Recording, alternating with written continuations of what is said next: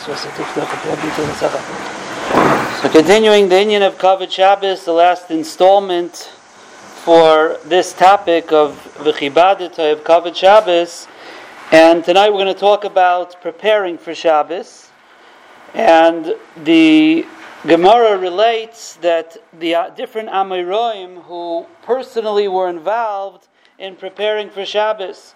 The Gemara in Kuf in Shabbos says that Rav Anan wouldn't wear his regular fancy clothing on Erev Shabbos because, as Rashi explains, he wanted to demonstrate that now is not a day to worry about getting dirty. Now everybody has to be in the kitchen getting involved in, in preparing for Shabbos. Normally, if you're wearing your chashava clothing, you, you don't want to get involved in the food preparation. You might get dirty. So Hidafka would wear shvacha clothing, something that he, junky clothing, that he could get uh, dirty to show that everyone has to be involved.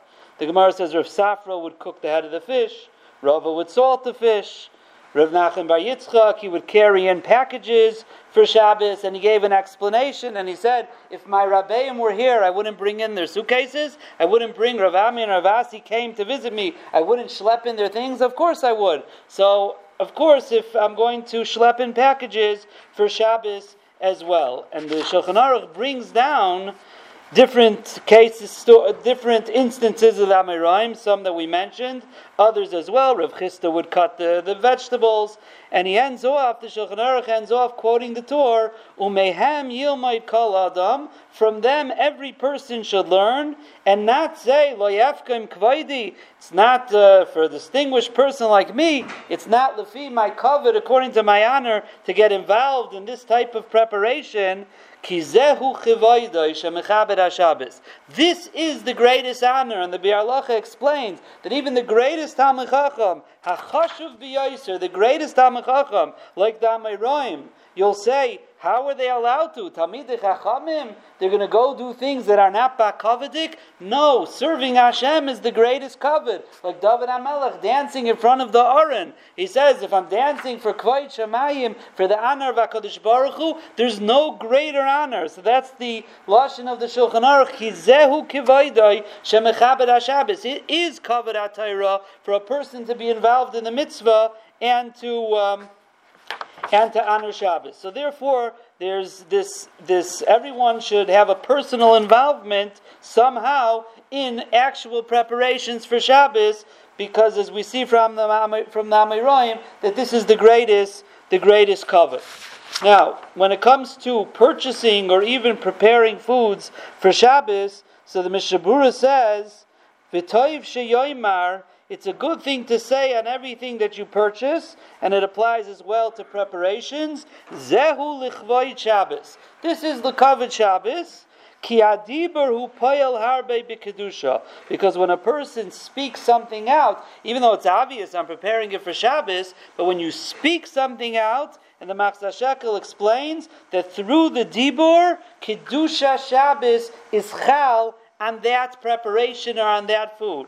So when a person speaks it out, the kedusha of his speech, lekavet Shabbos, injects a kedusha into the food as well, and or to anything that he's purchasing lekavet Shabbos, and therefore there's this inyan of saying um, lekavet Shabbos.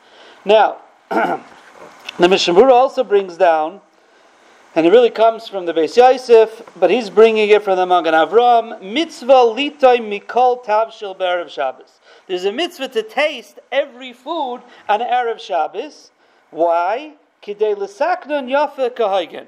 To make sure that they're cooking properly. Which again makes sense. You're preparing for Shabbos, a distinguished guest is coming. You don't wait till he gets to the table to find out if you had too little salt or too much salt. You make sure beforehand everything is done properly.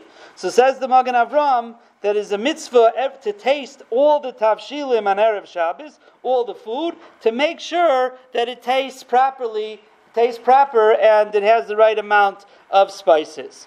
And the Beis Yosef says, Yesha samchu. Where do we get such an idea from? So we say in Musaf, Tayameha chayim zachu. Tayameha, those who taste. Now, literally, Tayameha, what it means there is those who have tasty foods on Shabbos. That's what it really means. But says the Beis Yosef, some brought asmachta that they say tayameha. If you taste it, so then chayim zachu.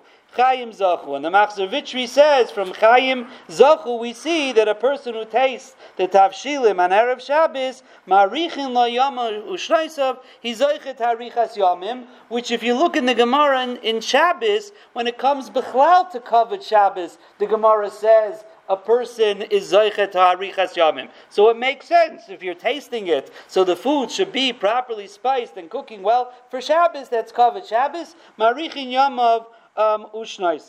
Now, nowadays, they, the Paiskim say that B'derech Klal, we rely on the fact that uh, the women make sure that things are spiced properly, and therefore you don't find that there's a widespread minig to go to every single food that's being cooked to taste it to make sure that everything is correct. But the idea of making sure that everything is cooking properly, that's all um, included included in this. Now, taste it with enough time that if it's not good. L'chaira, l'chaira, right? It should make sense, or not serve it. No, but if, if, if, you won't serve it, if it doesn't taste good, that's also part of it. So Lavdafki, you have to fix it up.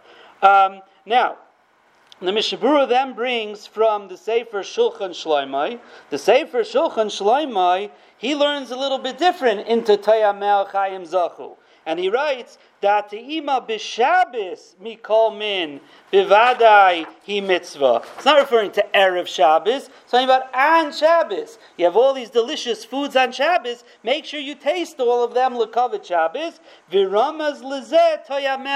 Zachu. So he's saying that the pasuk, the the, the tefillah zachu is referring to on Shabbos itself to a person to make sure to taste um, to taste all all the foods. And if that is is uh, there's this marichin loy yomim ushnaisav again because that's part of kavod Shabbos, giving honor to Shabbos. It's become a, um, a, a minig among some that even though you're tasting it not to fix the food, just to taste it on Erev Shabbos, l'shem tasting it, tayamel chayim zachu, has become a minig amongst people. But you have to, you know, I'm on a Litvak here, so, you know, I'm having a hard time with this. But uh, the idea of L'chaira, it only applies if you're taking off from the Shabbos Dika Cholent. If you make a special Cholent and Kugel just for Friday afternoon, it's a bissel schwer how that works in Time Zachu. But Rak Kedei La'oirer, I'm not trying to deny anybody their Erev Shabbos Cholent